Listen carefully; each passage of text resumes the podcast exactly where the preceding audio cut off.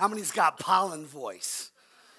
I'm being honest. I look around the room in the first service and this service, our attendance is lower than usual, and I believe it's twofold. One is because a lot of people felt like this today, and if I wasn't preaching, I'd probably be sleeping, just to be honest, okay? And the other reason is, how many know we got thir- almost 30 ladies at a retreat right now? And what that means is we got almost 30 men at a house right now trying to deal with their children. And, and I guarantee you, a bunch of those guys this morning woke up and thought, I gotta change, I gotta feed, I gotta, I gotta go back to bed, is what I got. I'm done. you know, if it wasn't for Auburn, where's my Aubie? Oh, daddy's girl. I know Adelie was on the screen, but you're my favorite child today. because she fed Mac and dressed Mac, and she fed all, all um, what's the other one's name? Arden. when you got five, you forget. You, she, she got Arden already. It was so good. But uh, man, God's good. God's good. Amen. Couple things. We have been seeing abundance. Say abundance. Here at the church in the last six months. I feel like with this pollen voice, I feel like I'm like, I don't know, like, like a New York Jew or something. You know what I'm saying? Like, welcome to the house of God today. It's so good have all of you, here. No, that's horrible. Everybody say, bad pastor. Yes, that's horrible. I'm gonna try to get through. Say, get through. I'm gonna try. And so, um, but we've been seeing the abundance of the Lord in our growth and our attendance and just the touch of God on people's lives. And, and here's the thing about that when God brings abundance, there needs to be a response from God's people. Amen? And so we've seen an abundance as a church. So, with that, we're responding to the abundance of the Lord in two ways. Corporately, we're responding to the abundance of the Lord in that we're going to go to three services starting the Sunday after Easter. Come on, somebody. Amen. Now, the thing with that is that there are Sundays, many Sundays, most Sundays, where we're 65% capacity in both services. It's full. Families come in, they can't find seats together, and so it's, and nobody wants to be in the spit zone. I get it. People walk in, they see the preacher with teeth like this, and they're like, I know that man will spit on me. And, and so they don't want to sit in this. I get that. Except you, I love you because you always sit in the spit zone. My buddy. And so, but so many don't want to sit in the spit zone. And so, with that, we're creating a third opportunity that'll be on the Sunday after Easter. And so, that's how we're responding corporately. How are we responding individually? Is this we're asking you to serve one and go to one. Serve one and go to one. What do you wave at me? Wave at me right here. What do you? There you go. You see his vest? Do you know why he has that vest on? Because he's been serving at one. He was outside making y'all feel welcome as you were coming in and keeping things protected. And then he's inside experiencing a service, you know? And so serving one, going to one. So we want to challenge you on each Sunday to find a place to serve and also a service to be in. And you may say, but Pastor Ross, that right there means I'll be at church like almost three hours every Sunday. Yes, it does mean that. it takes you about an hour and a half experience to kind of get that refresh of the week, to get filled up a little bit, to get your week started. Amen. And then you'll have another hour, hour and 15 minutes in an, eh, where you're helping another person or a child or somebody else get filled up. So it's time for us, church, go figure. It's not just a time for you. So it's a time for you to fill up, and it's a time that you help to help others fill up. And so I want to challenge you to begin praying where can I serve one and go to one each week? And with that, when all of us do that, guess what that means? It means we don't have to burn anybody out. Amen? We all can serve and take breaks when we need breaks and so on. But when it's a few trying to do it all, that's when you get burnt out. And God doesn't have a desire for that. Amen? Excuse me. So that'll start the Sunday after Easter, okay? And so, what I want you to do this morning, we're getting back into our Beyond the Box series. I want you to open your Bibles to 1 Corinthians chapter 12. We're going to get through, I pray, we're going to get through this today, okay? so, now, in the first service, I was coughing and wiping sweat at the same time, and it was freaking people out. So, I'm praying to God. I can remember this is my coughing towel, and this is my sweat towel. So if I go to wipe my face with this one, everybody goes, ah, just like, ah, go like that, you know, just help stop me. So, coughing towel, Holy Ghost sweat towel. No, I'm teasing. In the first week of this series on the Holy Spirit, I told you as the church at large in America is underdeveloped when it comes to the things of the Holy Spirit. They're underdeveloped. Either they're way on this extreme and they're completely charismaniacs, okay, swinging from the chandeliers, jumping the pews, come on, baby, with the snake. I don't know. But they clean up over here, okay? Or they're on the other side of the extreme to where they're clear over here and they're cessationists and they believe that the gifts have ceased in the church. They do not happen in the church any longer. We as a church here at Momentum, we believe that God still moves through the power of the Holy Spirit. Amen? but we also, as a church, want to find that place of balance between extremes. We want to find that biblical place of order when it comes to the things of the Holy Spirit. And so I told you last week that we're underdeveloped when it comes to the things of the Spirit because people are underdependent when it comes to the things of the Holy Spirit. That, that they realize, you know what? I'm just going about life. I don't need to lean in on the Holy Spirit. I don't need the empowerment of the Holy Spirit.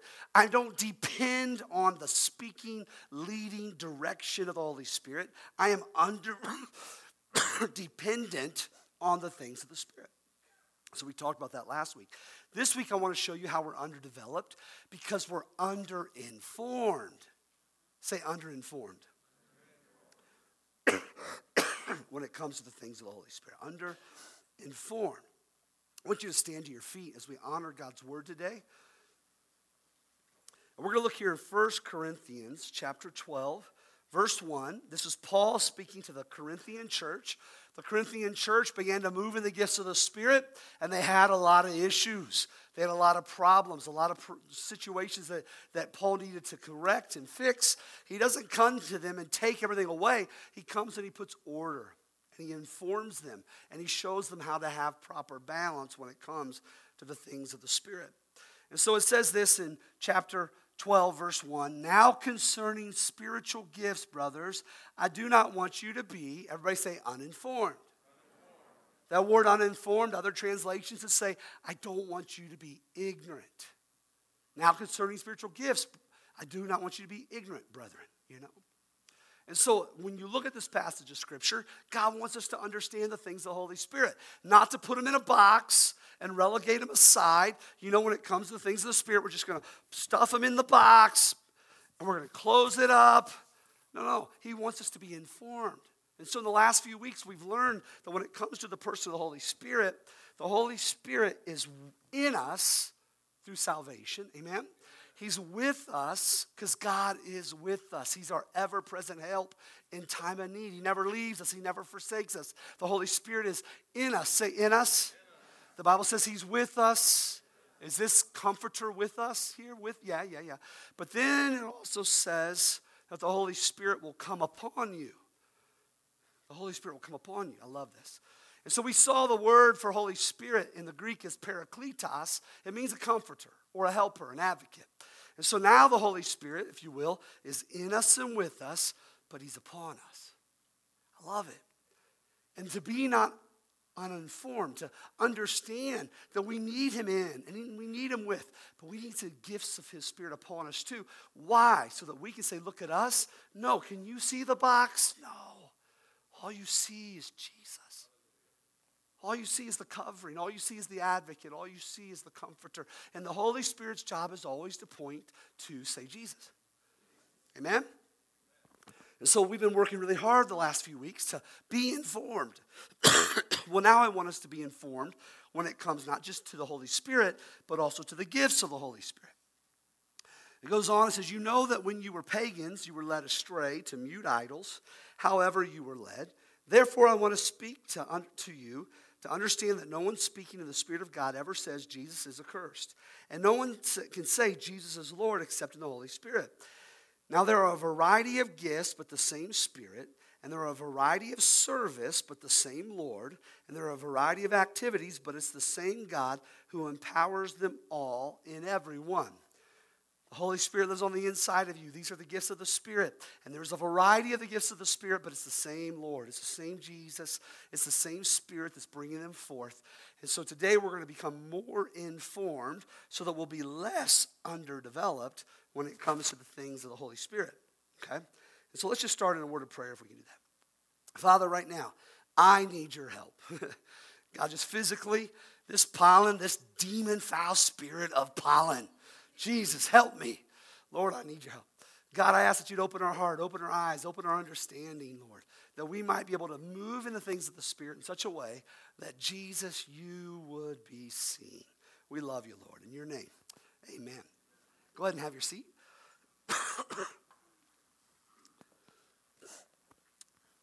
so last week we looked at the fruit of the Holy Spirit, and I said that the fruit of the Holy Spirit, that's God's character in the earth being seen visible through his church. So the fruit of the Holy Spirit so important because that's how God's character is seen in the earth. But God does not only want his character to be seen in the earth, God also wants his power to be seen in the earth. Amen? And so he brings these supernatural gifts of the Spirit to the body through the person of the Holy Spirit within us. And he brings those gifts so that his character and his power will be seen. Isn't that awesome? It's the idea that God says, I want people to know me in my fullness. And there's some people, it's all about power and very little character. But I move in signs and wonders and giftings and this and that, but I treat my wife poorly. No, no, no, no. God wants to be known in his fullness of power everything, his character. God, let us as a church be a church where we're not afraid of the gifts of the Spirit, but let us be a place that embrace both your character, say character, and your power, say power. Say character and power. Amen. I want that for this house. And so now this week, we're going to zone in a little bit more on the fullness of God's power being seen on the earth through the gifts of the Spirit. Now, many of you guys, you know I ride a motorcycle, right? And so, man, I just love being on my bike, period. I just love it. And there's things, how many guys here ride bikes? Raise your hand, motorcycles. All right, there's a thing that we do, right, Richard? We're riding down the road and I see a fellow biker, right? And we go like this. That's what you do? You do that? I'm a little more gregarious. He's cool. He's just, he's like all James Dean in it. He's just like, mm, sit right there. But we say hi to each other. Bikers do that. Like I said, I'm more gregarious. I, I, I'm usually I have my foot up on my bar. I'm one-handed anyhow. And when a guy, I'm just like, yo, what's up? You know, I'm just like way big up high. Whoa, what it is? Party time. We're having a good time. You know, that's just me. And now here's the thing about it, right? When you see a guy on a bicycle, you don't do that. you just don't. Now, a few weeks ago, I was going up a hill, and as I'm heading up this hill, there was a bicyclist, like an 18 speeder, you know? And, and, and I see him, and I'm like, man, that's too much work. That's what I'm thinking. And so I see him going up the hill, and I just gun it around him, and I just take up off the hill, and I, I'm gone, you know? and I'm thinking, stinks to be you, is what I'm thinking. And I'm, and I'm gone. Well, just last week, I'm coming down a hill it's the same hill I climbed up over and passed a guy on, but I'm coming down the backside of it, and there's a bicyclist coming up the other side. And he's just pedaling for all it's worth. And I just thought, you know what? I'm to go ahead and do a little greeting. And so I go like this to him, like that, and he looked up at me, and just like this, he's pedaling. He looks up at me, and he just looks at me like, you got to be kidding. I'm serious. he looked at me and he put his head back down and he kept on pedaling. And um, I think if he would have waved at me, it would have been one of them one finger waves. You know what I mean? Now, we both are bicyclists in a sense. We're both on bikes, right? We both have two wheels, right? You know, when it comes down to it, we both have to work to balance ourselves, right? Right? But there's a difference. There's a difference. My bike has power.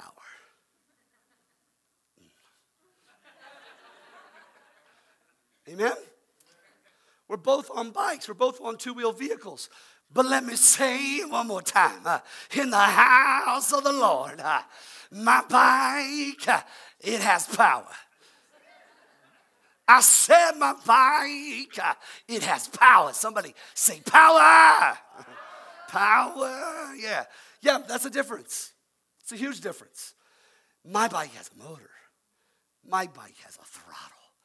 My bike has power on tap. Guess what? You're a Christ follower, and there's Christ followers equally going to heaven the same way you are, but they don't want to have power on tap. They don't desire gifts. They don't desire the supernatural move of the Holy Spirit in their life. I'm satisfied with just salvation. I'm satisfied with just this. And that's, I get that. I, under, I, I, I understand. There's a responsibility that comes when I'm on that motorcycle that I don't have when I'm on a bicycle. I get that. There's a level of danger, there's a level I can mess things up. I get that. But man, there's something and all I'm saying, when it comes to Christian giftings, when it comes to the giftings of the Holy Spirit, you can go through life satisfied and never move in the power of God, or you can say, God, I want all that you have. Amen? And so when it comes down to it, these gifts, God doesn't want us to be ignorant of them or uninformed. And so let me throw up here eh, on the screen charisma, charisma, or charismata. When it comes to the idea of these supernatural gifts or these spiritual gifts, it's a Greek word, it's charisma or charismatas, meaning uh, um, plural. But when it comes down to it, charis means grace. These aren't things you earn. Amen? They're His, the gifts of the Holy Spirit. And so they're grace, and then mata is gift or gifts. Mata is the plural. It's gifts. So really, it's almost like gift gifts, because how many know you can't earn grace, right? Grace is a gift, anyhow. So it's almost like gift squared, gift exponential, you know, and it's just God's stuff, and He's giving it to us to represent Him in the earth, to touch people's lives. Amen? And so that's what we're seeing here this idea of His grace, His, his gifts in us. The thing about it, though, just like Jesus, can you earn salvation? No. But do you receive salvation? Yes. You submit your heart, you accept the work that Jesus has done for you on behalf of your sin. You confess your sin, you confess his righteousness, you confess he is Lord, and the Bible says that confession causes you to be saved believing to righteousness. You're confessing unto salvation. All right? It's the same way when it comes to the gifts of the Spirit. You can't earn it, but God is a gentleman. He will never force this on you. When it comes to the moving of the gifts of the Spirit in your life, the same way. It is charis, it is grace filled gifts, but you have to have a heart to receive those things, to be led by God, to be moving in the things of the Holy Spirit. so if that's the case, what is a spiritual gift? Let's put this on the screen. It is the instantaneous enablement of the Holy Spirit in the life of a believer to exercise a gift for the edification of others. An instantaneous enablement by the Holy Spirit.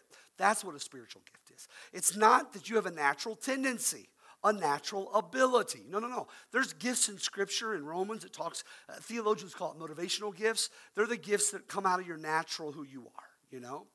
You're a very servant minded person, and so the motivational gifts would mean that you probably are lent towards serving. That's not talking, that's not the same thing. This could be that you have no inkling at all toward these things, but you're open to the movement of God. And in that moment, because of somebody's need, He manifests a gift of whatever it might be. And we're gonna, we're gonna go all the way through all the gifts here in a moment. All right? The thing about it, it's for the exercise of the gift is for the edification of others. It's to bless others. The exercising of the gift is never to go, ooh, that person sure is spiritual. Ooh, man, that guy, he's sure, he's like a prophet. You know what I mean? Who's seen in that? The man or Jesus? Let me say that again. Who is seen in that? The man or Jesus? The man. Jesus is supposed to be seen in the gifts of the Spirit. Come on, amen? and you may say, you know what, Ross, I get that. I get that. Now, here's the thing about the things of the Holy Spirit, the things of these gifts. It's always for the good of others and for the glory of God.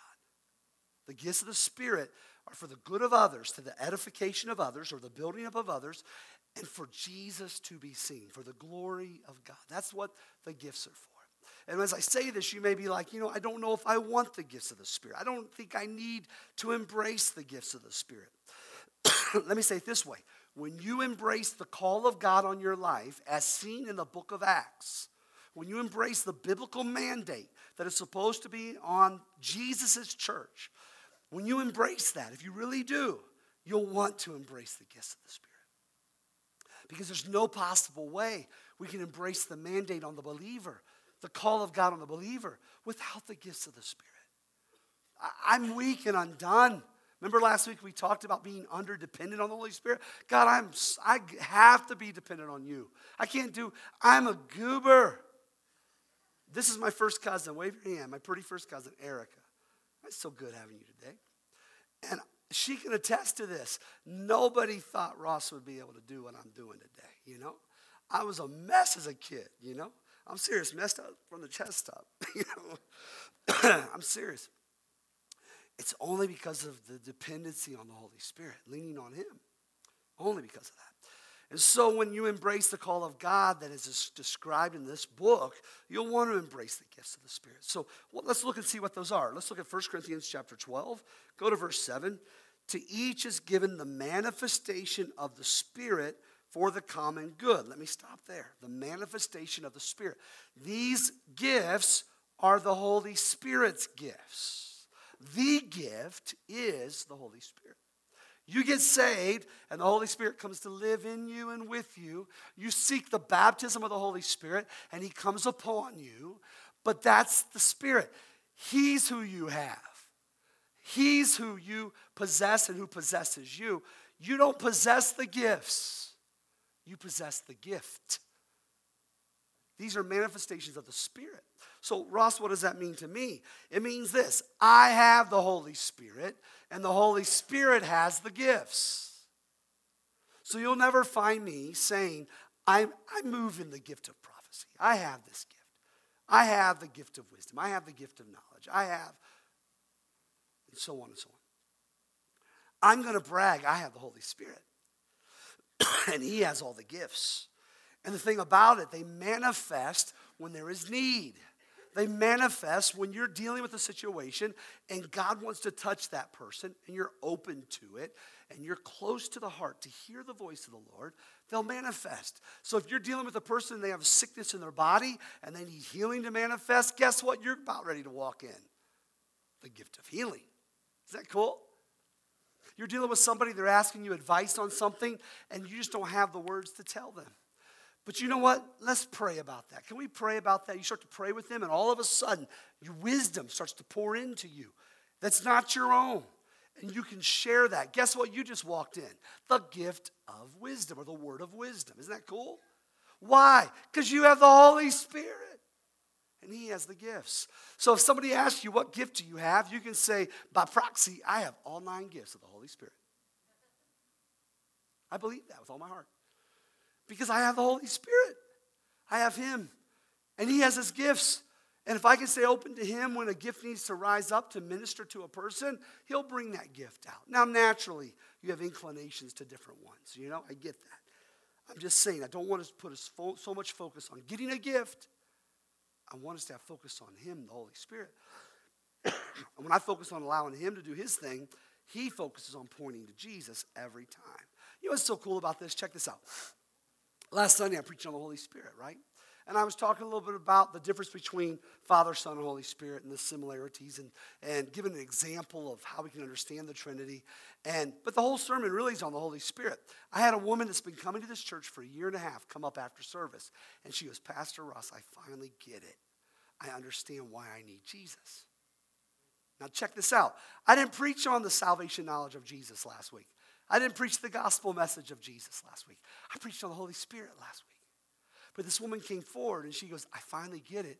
I need Jesus. I understand why I need Jesus. I'm ready to receive Jesus. And that woman got saved right here at the altar. Amen? but I didn't preach on Jesus. I preached on the Holy Spirit, but the Holy Spirit always points to Jesus. And if he doesn't, then we're chasing something else. If the whole situation is not pointing to Jesus, we're chasing manifestations. How many grew up in a Pentecostal church where you chased manifestations and you had a whole church service and you, ooh, yeah, church.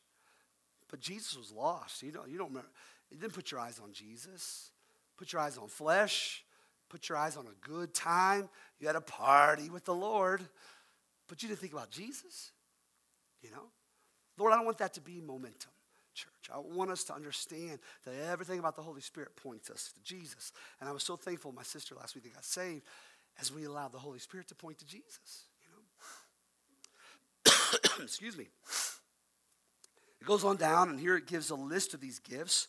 It says, For to one is given through the Spirit the utterance of wisdom, to another the utterance of knowledge according to the same Spirit to another faith by the same Spirit, to another gifts of healing by the one Spirit, to another the working of miracles, to another prophecy, to another the ability to distinguish between spirits, to another various kinds of tongues, to another the interpretation of tongues. All these are empowered by one and the same Spirit who apportions to each one individually as he wills. And I don't believe when you read it, that means you got this one and you got this one. No, just in those moments that he needs to manifest a gift to a portion as he wills, when the Spirit discerns its time, he gives to this one the gift, and he gives to that one that gift, and he gives to this one that gift. Why? So we don't focus on the gift, we focus on the giver and the need that's being met and what God's doing in the moment. Amen. And so those are the lists that we see of the gifts of the Spirit. And here's the thing if you say, but Ross, I don't want them. You know what? God won't force them on you. Listen, listen. If you don't want them, you won't get them. Right? Same way with salvation. Jesus isn't going to force himself on you. But if you have a heart to understand the gifts, I want you to keep listening, okay? And we're going to break these nine gifts into three categories. Basically, they can break down to three categories three gifts, three gifts, and three gifts. Gifts that see, gifts that say, and gifts that show or, or do. Okay? I'm trying to keep with the S's. Gifts that see, say, and show. And so when it comes down, and we're going to go through these quickly. Now, here's the thing.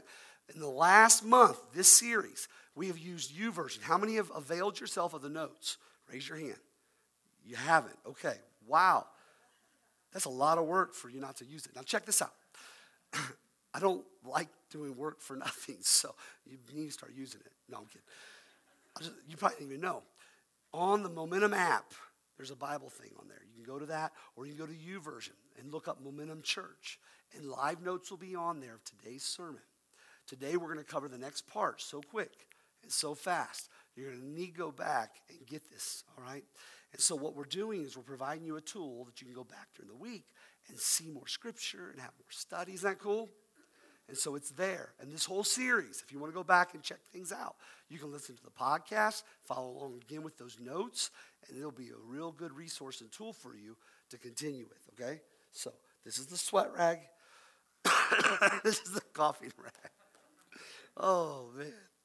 Thank you, Lord. All right, so we're going to start with gifts that see something. Gifts that see something. Or knowledge gifts. So the first thing is this the word of knowledge. Number one, the word of knowledge. it's the supernatural revelation of facts concerning people, places, or things, and it may pertain to the present or the past. Supernatural revelation of facts. It's just something you're in prayer and it comes in your mind. Have you ever had that happen before? All right. Have you been obedient and told the person you felt that information? You told that person about that, and they confirmed it. And they said, Yeah, no, I've been going through that. Thank you for sharing. You know, it's a neat thing when that happens. I can remember going to a lady in church, and first time at church, I'd never seen her before. I sat beside her and I began to pray. And as I began to pray, God gave me a word of knowledge, and I started speaking very specifics about her past. Okay? Some very specific things. She starts to weep, almost tremble under the power of God. The next day, she calls the office. She's upset with her friend, she's thinking that her friend gave the pastor all this information. And I'm explaining to her, honey, no, no, that's, that's a gift of the Spirit. I'm praying for you. God just dropped that in my heart. And here's the neat thing if God reveals it, God will heal it if you let Him, you know. And so it was a way for her to see that God exists. She wasn't a church person. She doubted the reality of Jesus. God was using that word of knowledge to help her see that God is a knowing God. Is that cool? So she could see the character and power of God. In Acts chapter 9, we see the story of Saul getting knocked off his horse on the way to Damascus. God begins to do a work in his life. He ends up blind from the experience. Well, there was another man by the name of Ananias. And God spoke to Ananias to go to the street called Straight, and if there'd be a house, the house of Judas, and to look for a man from Tarsus named Saul. And so Ananias responded to that word of knowledge, showed up, and sure enough, there's Saul. He prays for Saul. Saul receives the Holy Spirit and begins to go out and preach. And Saul becomes Paul and changes the known world with the gospel message. Amen? Aren't you glad Ananias followed the word of knowledge? Yes, yes. So that's just one example. The second gift we see in the seeing gifts is the discernment of spirits the discernment of spirits. This is the supernatural insight into the realm of the spiritual. The supernatural insight into the realm of the spiritual. It doesn't say the discerning of spirit, it says the discerning of spirits. Why? Because there's three categories of spirit in the earth. Okay? Number one, there is the Spirit of God. Amen. That's awesome. God's Spirit moves, and there's the Spirit of God. Number two, there's angelic spirit. All right? There's angelic presence. There's angelic. Now, here's the thing about that that can be either demonic, which is evil, or angelic, which is holy, but demons are just fallen angels, right? So there's situations where God will give you a quickening. This is a demonic attack. This is something supernatural, and you're discerning that spirit. Second or third category is the spirit of man. The spirit of man can be good as he is influenced and led by the things of God, or it can be evil as he's being influenced and led by the things of the enemy. Does that make sense? Some of you would have less ex wives if you would have moved in the discernment of spirits. I'm teasing. No, truth of the matter, though. Truth of the matter. truth of the matter. When it comes to the discernment of spirits, it's a great gift to have as a businessman. If you're a businessman, pray, God, give me the discernment of spirits. I want to know is this person I'm partnering with, do they have a slant toward righteousness? You know, are they evil at the core? Is there deceit there? I want to discern the spirit of the person I'm coming into business with. Just give you an example. You know, God may give you a discernment of spirits when it comes to the spirit of your beau. You know, you're dating somebody and God drops in your heart the understanding that this person is not right for you, that there's something going on there that just isn't holy, if you will. And God might give you that discernment of spirit for that. So that's just the supernatural insight into the realm of the spiritual. the third thing is the word of wisdom. The word of wisdom. Actually, under discernment of spirits, I put 1 John 4, 1 through 6 in there. It just talks about testing the spirits, judging those things that are spiritual. We need to not just take things for face value, but we need to judge the spiritual. The third thing is the word of wisdom. That's insight into the true nature of things the insight into the true nature of things. Now, that's not to be confused with knowledge. Knowledge is the accumulation of information, right? So, wisdom is really the insight into how things work and go. I'll give you an example. As a young man in ministry, I would counsel married couples. I'd only been married a short period. Before they would come in, I would pray, God, give me wisdom. And they would come in and we would start to talk, and amazing points of wisdom would come out of me amazing, remarkable wisdom would come out of me. And I knew it wasn't me. And I would even tell them, I would say, guys, listen, what I'm going to share with you, it's not for me. This is, this is what I believe God is showing us. And when they would leave, I would write notes down because it was like, that was good truth. I'm going to use that again someday, you know? it was wisdom that I didn't receive through a collection of information. It was on the spot in the nature of things, how to help a person deal with something, handle something. Does that make sense? You've done that before, you know? There's been times that that's happened before. Now, let me say with these seeing gifts, the way you work these in operation, let's use a word of knowledge, for instance. The Lord drops something in your heart while you're praying for somebody. You just say to him, Oscar, you know, I was praying for you a couple days ago. And just the word discouragement kept coming to me. I don't know why, but the word discouragement, I mean, that may mean something to you, it may not. You know, does that mean something to you? And you may be like, you know what? Yeah, actually, I've been kind of down lately. Well, I, I just think we need to pray about it. You know, I started praying for you a couple days ago when the Lord laid it on my heart. So let's just pray. And you pray about it. It doesn't have to be, Oscar, I've got a word from the Lord for you, my brother. Yea, thus saith the Lord thy God, a spirit of a discouragement is upon. You know? it doesn't have, I mean, and I know some of that's just stylistic, some of that is cultural, different cultures, different backgrounds. That's not our culture. Okay, that's, that's becoming more of a character that's within the church. It's not the culture at large. And so I just would encourage you as momentum. If the Lord's giving you something, just do it that way. Oscar, I just felt like God was showing me this. If that bears witness, can we pray about it? And then pray. You know? Does it make sense? All right? But don't be afraid. But what if I'm wrong? I know, but what if you're right? You might be wrong. Oscar might go, No, I'm not feeling that. All right, well, let's pray anyhow, you know? But over time, you start to hear and learn the moving of the Spirit. And you'll start to realize what's you and what's God. You know, it's really neat. And so, so that's that's that. With the word of wisdom, um, a good example was Joseph in the Old Testament, where he was given great wisdom in administration for the nation of Egypt. And with that, God placed him in a place of honor that really, really, in time, was in the, the plan of God for, for the Israelites. Even the whole idea of bondage. I know as horrible as that sounds, all that process, God placed Joseph for a season to be there. So that's gifts that show, that, that see something. The second thing is gifts that say something, gifts that say something. And so that's prophecies, the first one. Supernaturally inspired utterance in a known language. And so this is something that God places in you that, that is His word from the Lord, a timely word. And when it comes to New Testament prophecy, it is not normally foretelling. It's not saying, you know what, here in three days this is going to happen. It's not. Normally it's forthtelling. It's a thus saith the Lord God moment. Like God's saying this right now. And man, I feel God's telling me to tell you this right now. It's a right now word. Does it make sense? And there's times even when I'm preaching where I'll feel a prophetic edge come up and I'll speak that right now word. And you'll see us get kind of surprised by it. You'll see me get surprised by it. Say, oh, God, this is good. I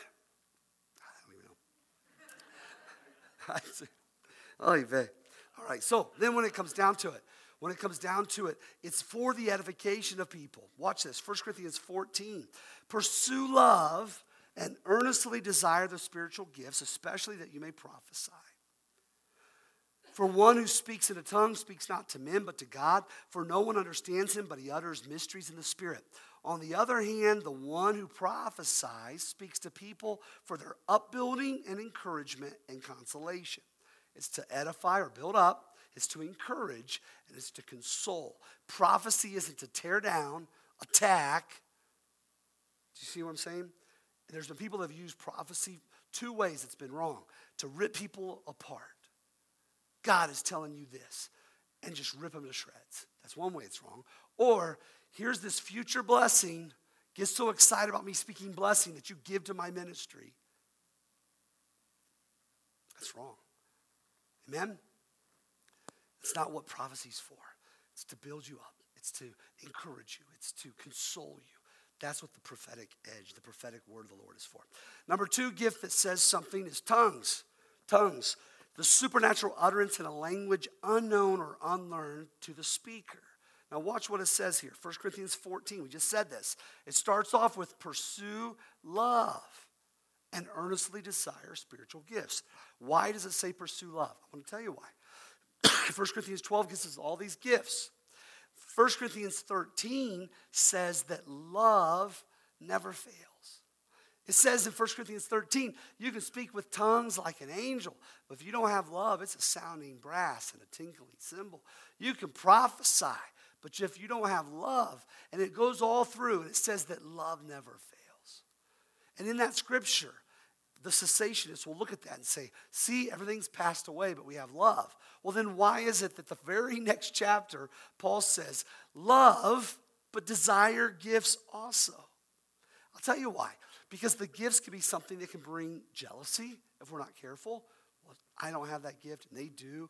The gifts are something because we don't understand tongues, that it can divide a church. Let me tell you this we will not be a church divided because of tongues. Amen? There are people in key leadership in the church that have not yet manifested this gift of tongues yet. And they're in key leadership of the church. Praise God. Okay?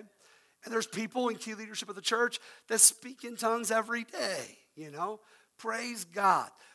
But we're not going to let it divide us. Cool? But it's in here, so we're going to preach it. Come on. So we pursue love and we earnestly desire the spiritual gifts, especially that we may prophesy.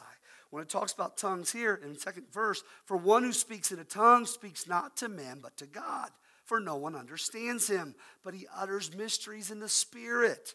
And so tongues are important. Why do we have tongues? Three purposes of tongues. Number one, tongues is a sign, a sign of the baptism of the Holy Spirit. It's one of the signs of the baptism of the Holy Spirit. And so last week we saw in Acts chapter 2, in Acts chapter 10, and Acts chapter 19, people received the baptism when the Holy Spirit came upon them. And in Acts 2, we saw people speak in tongues. In Acts 10, we saw Peter preaching in the house of Cornelius, and they start to speak in tongues. They haven't even been baptized in water yet. The Jews are looking at it and they're saying, well, wait a second. How can these people be doing this? They're Gentiles, you know? You know what's amazing right now? Gentiles, Jewish people right now will say, Is it okay for me to even be a Christian? There was a time when Jews were saying, Is it even okay for Gentiles to be a Christian? It was the exact opposite. All the early church were Jews, you know? And so when we see this here, it's that idea that the Holy Spirit came upon those and they began to speak in tongues. And then in Acts 19, we see it as well as a symbol of the baptism of the Holy Spirit. And that was with the disciples at Ephesus. We'll go on from there. Number two reason for tongues is the message in tongues. How many was raised in a church where you would have that happen, a message in tongues? Not many. First service, we had a few. Basically, Jennifer would maybe during worship, just using you, Jennifer during worship, things would get a little quiet, and all of a sudden she would just begin to speak in tongues loudly. Everything would quiet down, and she would give a message in tongues. Okay? Now, hold on. Let's look what Scripture says about that. All right? 1 Corinthians 14, 4 and 5. The one who speaks in the tongues builds up himself, but the one who prophesies builds up the church. He says, Now I want you all to speak in tongues, but even more to prophesy. The one who prophesies is greater than the one who speaks in tongues, unless someone interprets so that the church may be built up. What builds up? Prophecy builds up. So an interpretation of tongues is equal to prophecy. Prophecy. So here at the church, I would say at Momentum more often, somebody will come up and say, Hey, I've got something I feel like the Lord wants to share. and over so often we'll give them a mic and they'll share. It's more of a prophetic word than the message in tongues, followed by the interpretation of tongues. Together, those equal prophecy. In verse 13, Paul says, and here's what's so cool about this 12, he shows the gifts. 13, he says, stay in love. 14, he says, here's how to administer the gifts in a corporate setting. He gives us a little bit of order for using the gifts. And in verse 13, he says this Therefore, one who speaks in a tongue should pray for the power to interpret. For if I pray in a tongue, my spirit prays, but my mind is unfruitful. What am I to do? I will pray with my spirit, but I will pray with my mind also. I'll sing praise with my spirit, but I'll sing with my mind also. so we can see that message in tongues is a powerful thing. It needs to be interpreted. Third purpose for tongues, and this is probably where I use tongues the most, is in personal prayer language. A personal prayer language. We already said there in 1 Corinthians chapter 14, 15, I pray in the spirit and I pray with understanding. I sing in the spirit and I sing with understanding. Here's the thing to realize about that. Pray in the spirit. But once you get understanding, pray in English. Let your mind be fruitful. There's Pentecostals who are lazy. Lazy, lazy, lazy Pentecostals. That all they do is pray in tongues. And they excuse it because I'm tapping in. I'm just praying in tongues. No pray in tongues, get understanding, and pray in English. God wants to engage your spirit and your mind. Come on, somebody. Sing in the spirit, sing with understanding. Now, I'll tell you this I have prayed in tongues almost every day of my life since I was 13 years old. You guys don't hear me do that. There was a six month period of I was backslidden. I didn't pray anyhow, you know? And so I didn't pray in tongues. And literally, as a pastor of this church, there was a three month period where I was mad at God. And I would not pray in the Spirit, and I would not pray in English because I was mad at God. And I literally would look at God and say, I'm not talking to you. How many's ever been there before? Okay. now, if you don't want to be a part of a church where the pastor is honest, this ain't the place for you, okay? But I'm being honest. This was a few years ago. It's probably been nine years ago, eight, nine years ago. But I did. I went through a three month period where I, I ain't talking to you, tongues or English. We're not talking, you know? That's hard to pastor when you're not talking to God. I'm serious. It was a tough few months. God got me through. Praise the Lord. But here's the thing you have to understand tongues is more about connection than communication. In, in Jude chapter 1, verses 17 through 21, just to kind of speed this up a little bit, it talks there that we build ourselves up praying in the Holy Spirit. There's something that builds us, that edifies us when we pray in tongues. USA Today did a report back in 2007, and they had done a study. A neurological science surgeon had done a study where they put brain waves. They, they checked the blood, the blood flow in the brain when people did spiritual activity. And they had them sing songs of worship. They had them meditate on God's word and speak the word and think the word. but then they also had them speak in tongues, different ones that could do that. And they studied the brain. What was so neat when they studied the brain, the brain flow that takes place that shows an exertion of work was absent when people were speaking in tongues. When they were worshiping in their own understanding and they were praying in their own understanding, the blood flow that shows work by the individual was present. Isn't this cool? But when they begin to speak in tongues, obviously the person's doing it, but there is a partnership that happens with the Spirit. They can't see that on the test. All they could say was the blood flow that shows work taking place is gone, it's not there. That doesn't mean you're mindless. What that means is you're open. Check this out, okay? It's not about communication, it's about connection. And you get to a place of openness where you can hear the voice of the Lord. I believe that's why Paul says, pray with the Spirit, pray with understanding. You're going to get to a place where you want, I know what I need to pray. Now, be honest, anybody here that speaks in tongues, you've done that before. Anybody? All right, all right, a few people. There's times where I'm up here praying for y'all, and I'll turn my head, and you don't know it, but I'm praying in tongues, just quietly to myself and I'll get a word of knowledge and I'll turn and start praying that, that word of knowledge or that word of wisdom. Isn't that cool? There's just an openness that comes when I, I just, and here's the thing, I'm gonna be honest with you. I am as ADD and as wiry as they come. It, the power of the Holy Spirit helps settle me. It does. The praying in tongues is your pastor's Adderall. I'm just being honest. It settles my mind, it opens me to understanding. And so it's a powerful, beautiful, wonderful thing. But it's more about connection than communication. Right? Does that make sense? The third thing when it comes to the idea of saying gifts is the interpretation of tongues. That's the supernatural showing forth of the meaning of an utterance. I'm not going to go through that passage of scripture. You can look at it in the notes just to save a little bit of time today. But when it comes to a message in tongues in a public setting, there needs to be an interpretation to follow. If not, it just it leads to confusion. So the interpretation equals what? Prophecy. What did Paul say? I'd rather you prophesy anyhow. So, as a church, you're probably going to see the word of not, word of, of prophecy come forth here more than you're going to see a message in tongues and an interpretation. You know, but we want the living word of God present. Amen. And I believe we'll see that and see that more as we continue as a church. All right, the final thing, we're going to close with this gifts that show something or do something. Number one, the gift of faith. It's the supernatural, unwavering trust in God that enables the possessor to believe God for a miracle. Peter and John walking, and they see the man at the gate beautiful, and he's crippled. What, you know, he's begging for money, and we don't have money, but what we have, we give to you. Rise up and walk. God gave them a gift of faith to believe in that moment for healing. And then it followed with a gift of healing. A lot of times, faith will follow the miracle of healing. Okay? This isn't faith you muster. This isn't you going, oh, I believe. this is faith that God imparts. It's a supernatural gift of faith where it's just unshakable, unwavering. You know that you know that you know. Amen? Second thing, and the gifts that do or the gifts that show God's power is healings. Supernatural healing of sickness and disease. Wish pollen would be healed in me right now. I'm feeling that need. but you can see God's healing miracles that take place. Number three, miraculous powers. Supernatural intervention whereby natural laws are suspended, altered, or controlled. Paul couldn't minister to as many people as he desired.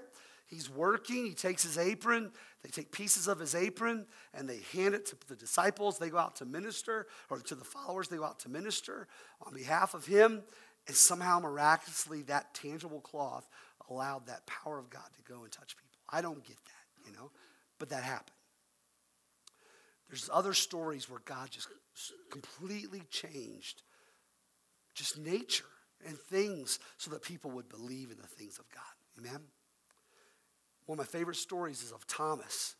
They call him Doubting Thomas, but they say after he came to faith in Christ or after he began to preach, they're in that north um, eastern coast of Africa. The people there didn't worship the sun and they didn't worship the water. They worshiped the little glitter of light that came through the water. When they would throw the water up, that little glitter of light, they worshiped that. And they say when Thomas came there to minister, he would throw the water up and say, In the name of Jesus, be still. And that water would hang in the air and drop. Now, this is tradition. Can I prove that? No. But that's the testimony of those tribes that came to faith in Christ, those Coptic Christians. They said that, that he wasn't doubting Thomas. He was a man full of faith. And he would throw the water up and it would, it would suspend in the air for a moment. And it showed the control of his Jesus over their God. And they came to faith in Christ. So that'd be a working of a miracle. And so here's the thing as we close we need to ask God to be used by him and to allow his character and power to be seen in the world, to be seen beyond the box. When you came in, you were given a box. Everybody pull out your box.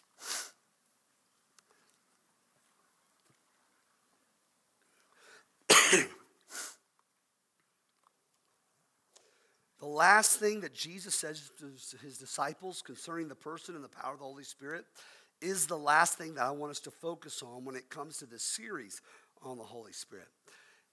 It's this that when the Holy Spirit comes, everybody say upon, comes upon you, you will be, say this, my witness. You'll be my witness. When the Holy Spirit comes upon you, Jesus will be seen. That's really the key, that Jesus is seen. So may the gifts be something that enable you to move in the power of God so that you can see, say, and show something that would touch others. And in doing so, that Jesus would be more clearly seen and more clearly known. Jesus still does miracles, He just does them through His body. That's why we can't keep that stuff in a box. We got to live beyond the box and be open to what He wants to do in our lives. Amen. Everybody say beyond the box. Jesus still does miracles. He just does them through those who believe. In Mark chapter 16, verse 17, it says, Signs and wonders follow those who believe. Do you believe in Jesus? Yeah, come on. That it's possible for signs and wonders to follow you. Isn't that cool? Follows those who believe. But, but, but Ross, I'm not perfect. I know. I understand. But Ross, I've only been saved for a little while. I haven't been saved that long. I get that. But, but Ross, I don't understand everything about the moving in the gifts of the Spirit. It doesn't say you have to. It says signs and wonders follow those who believe. So let's stand to our feet. I want to ask you this. I want to ask you to repeat this after me. Say, I believe in Jesus. So it is possible for signs and wonders to follow me. Let's say that again. I believe in Jesus. So it is possible for signs and wonders to follow me. Say this I believe in Jesus. So it is probable for signs and wonders to follow me. Say this say, I believe in Jesus. so it is highly likely. Come on. So it is highly likely. So it is highly likely for signs and wonders to follow me. Amen? Give God praise in this house. Come on. That's what it's about. Signs and wonders follow those who believe. Why? Because it's not about you, it's about the gifts of the Spirit. It's not about the gifts of Brother Joe Bob and Sister Sue Ellen. It's about the gifts of the Spirit. They're His gifts. And He will make Jesus known if we'll just open the box. Don't open the box yet. Hold on to it. But if we'll live with expectancy, That's our desire, that Jesus would be seen in us. That the Holy Spirit, He's all about God showing up in a visible way, showing up beyond the box, showing up from the inside out. Listen, God is doing something on the inside of you. And you need to be open to it. You need to open yourself up and allow God to move in and through you so that others will be seen. Others will see Jesus in you. I want you to hold this box. We're going to sing this song, and I'll come back here in a moment. Think about the things in your life that keep you from opening up the box. Think about the things in life that, that cause you to cl- close off the things of the Holy Spirit in your life. And let's submit those to the Lord right now. All right? Whatever that might be, let's worship the Lord.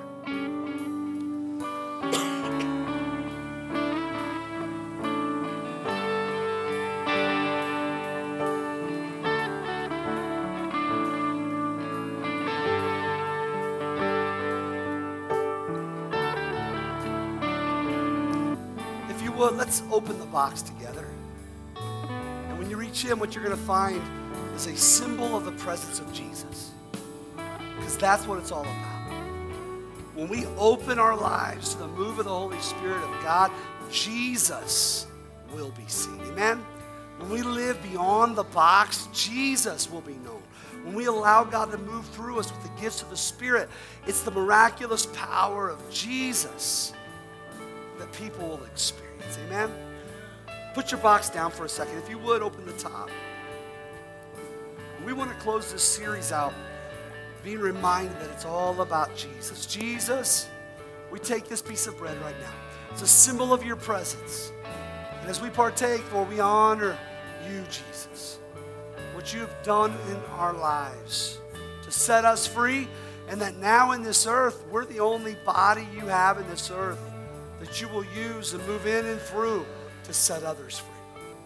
We take our responsibility to partner in the work of redemption, to partner in your miraculous work in this world, to live beyond the box so that you might be seen.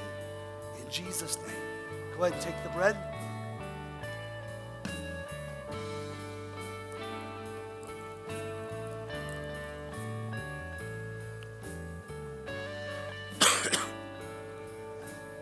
Jesus, this juice represents your blood.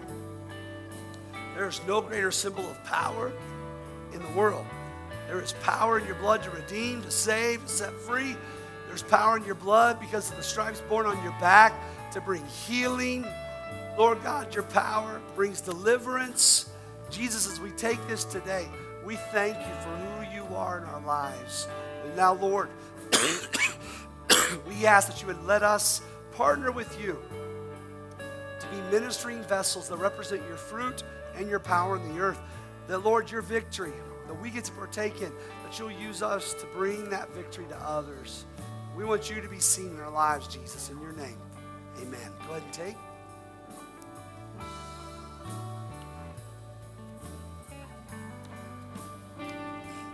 The next thing I want you to do is take your box and open it up.